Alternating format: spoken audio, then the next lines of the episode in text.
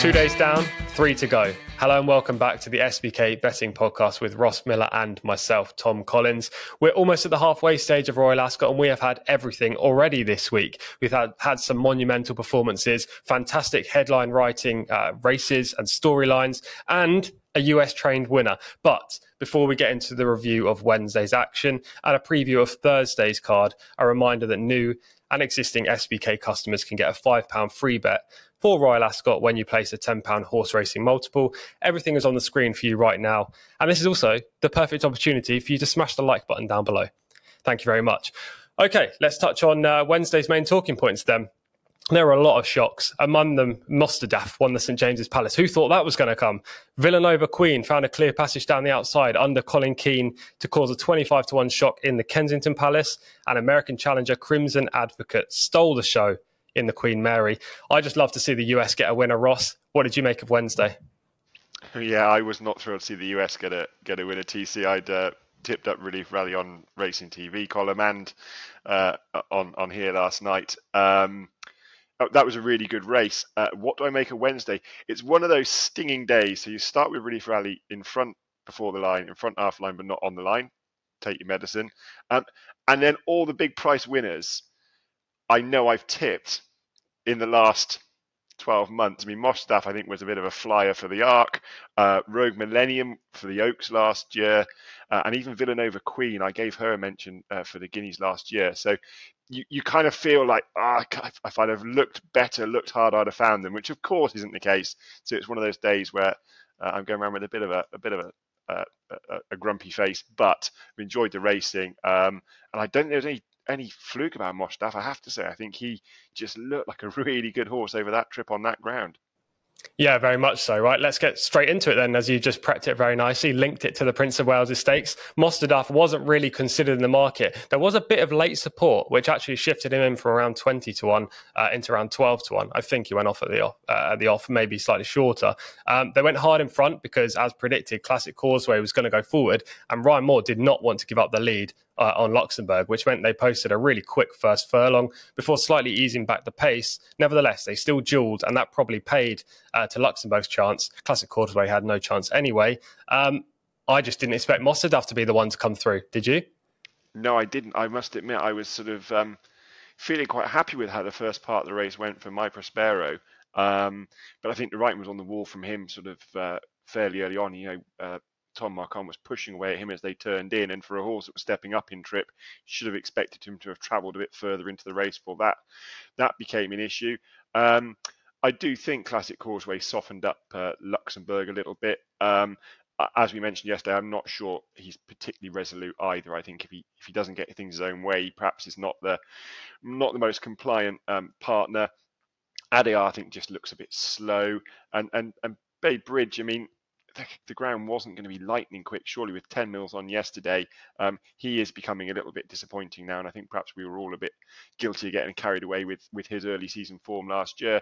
And yeah, Mostahdaf flashed down the outside, sat off the pace, but showed electric turn of foot and was just going further and further clear. So um, I'm sure there'll be plenty of people that will look at the sectionals and, and try to to throw stones at the form, but you have to say it's unlikely that the front three in the market have all underperformed to that to that level, surely.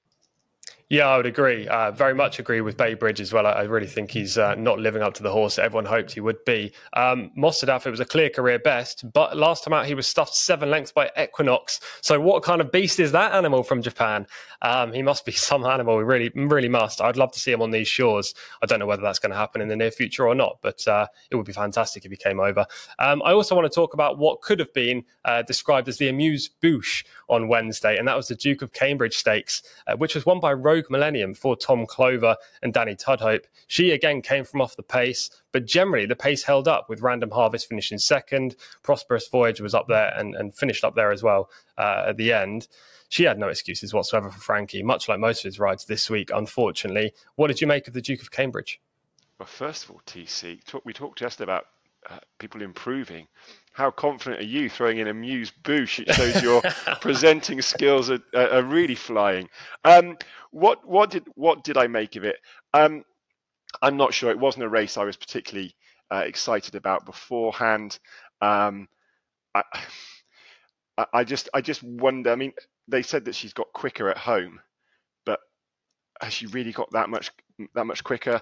Um, she looked all out last year, sort of over, over ten furlongs. I you know maybe I've read her wrong, but I thought she's going to go up in trip. Um, I just think it was a, a poor looking race beforehand.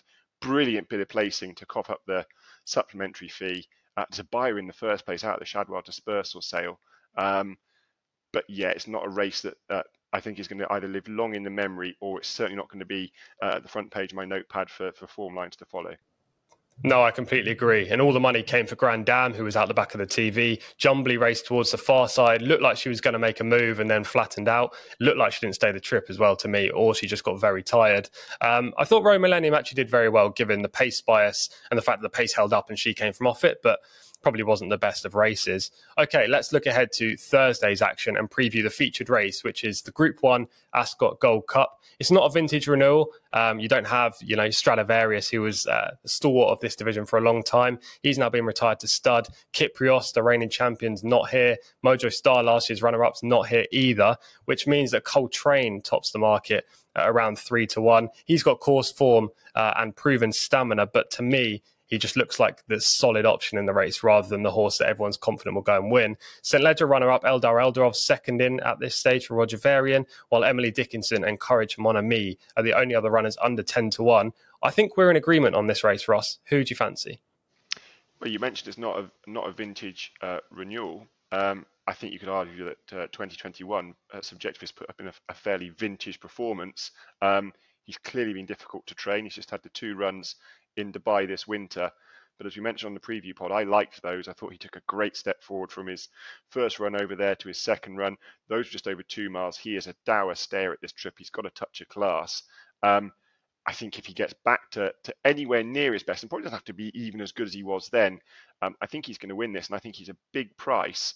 Um, I think the bit of rain will have taken the sting out of ground. That that might just make it a bit more comfortable for him. Um, Coltrane is a lovely horse, and I don't like to throw stones at, at, horses. But you know, 12 months ago, you'd have said that Coltrane was going to be a short price favourite for a Gold Cup. You'd have you'd have sort of looked like you got two heads. Um, and then the rest of them, I just can't really get a grip on them. Eldar Eldarov is definitely one of the classier horses, but I just wonder whether he's going to settle and, and, and relax in this, which you have to do to stay this trip. Um, he looks like he travels quite well, uh, almost too well. So yeah, I just I'm almost concerned. I expected money to come for subjectivist, and it's and it's not yet. Which, you know, as as not being quite as in depth on the flat as you are, it sort of makes me wonder what I've missed. But the more I look, the more I think he hasn't got to do an awful lot to win this. Yeah, I completely agree. Subjectivist is 10 to 1 currently. Uh, we're very much singing off the same hymn sheet here. Uh, that 2021 romp, any kind of uh, replication of that performance would see him win this easily. Um, yes, you have to factor in that there's been plenty of water under the bridge since then, including a bad leg injury and a 618 day absence. But that effort last time at Meydan showed that there's plenty of life still in Subjectivist. I think he's definitely the value bet in the race. Um, and hopefully, anything like that kind of performance last year will give us another winner on this podcast. And talking of winners, there are another six races on Thursday's card, uh, including the Norfolk Stakes. Really looking forward to that. Elite status face, facing the US challenger American Rascal, the Ribblesdale, the Britannia. And for those of you who, who like big field handicaps, there's plenty to end the card. Ross, don't give away your nap and next best at this stage, please. Uh, but is there any other horse that you like on Thursday's card from uh, one of the undercard races that we haven't mentioned?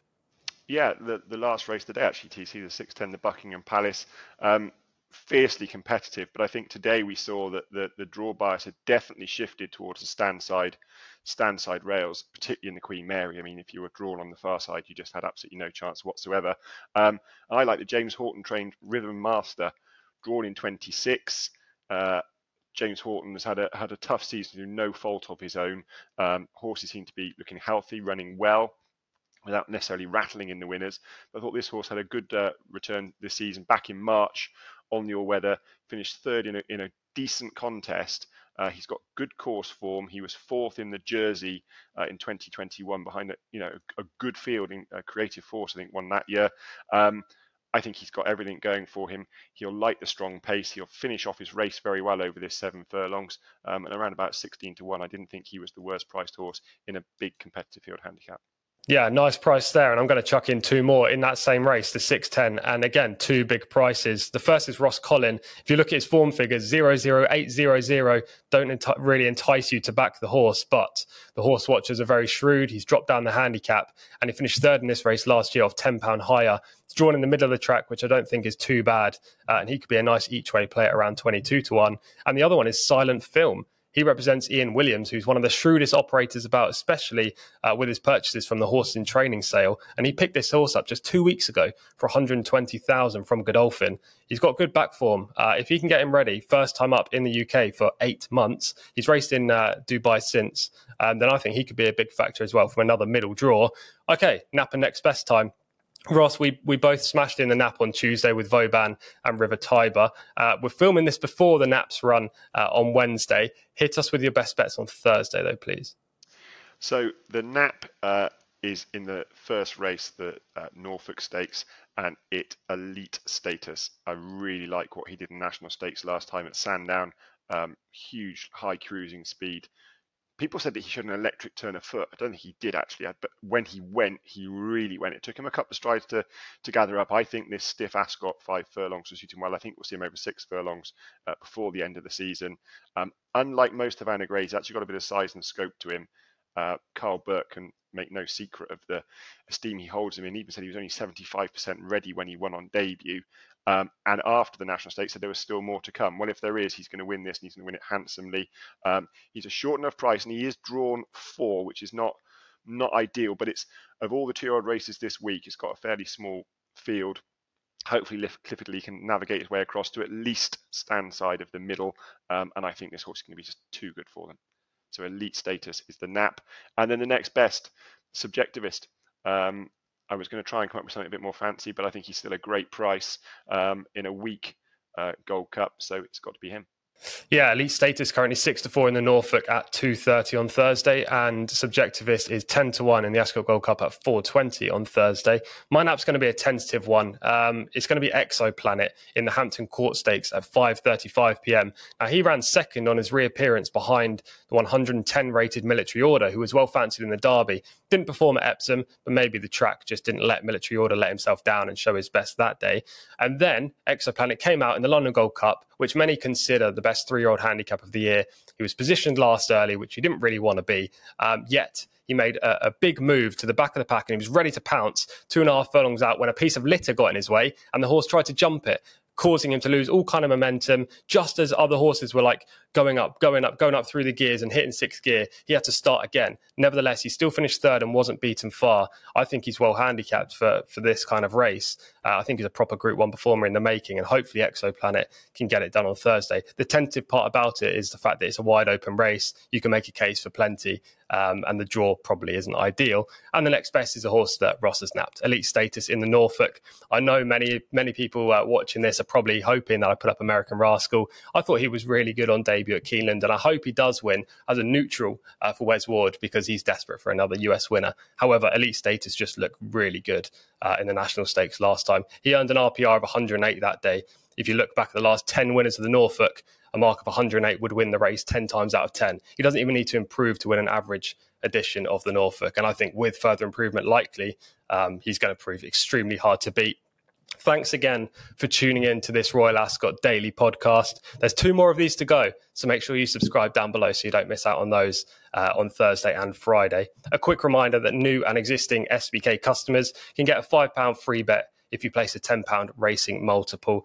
Uh, remember to opt in to qualify for that, by the way. Enjoy day three of Royal Ascot. We sure will. Until then, be lucky.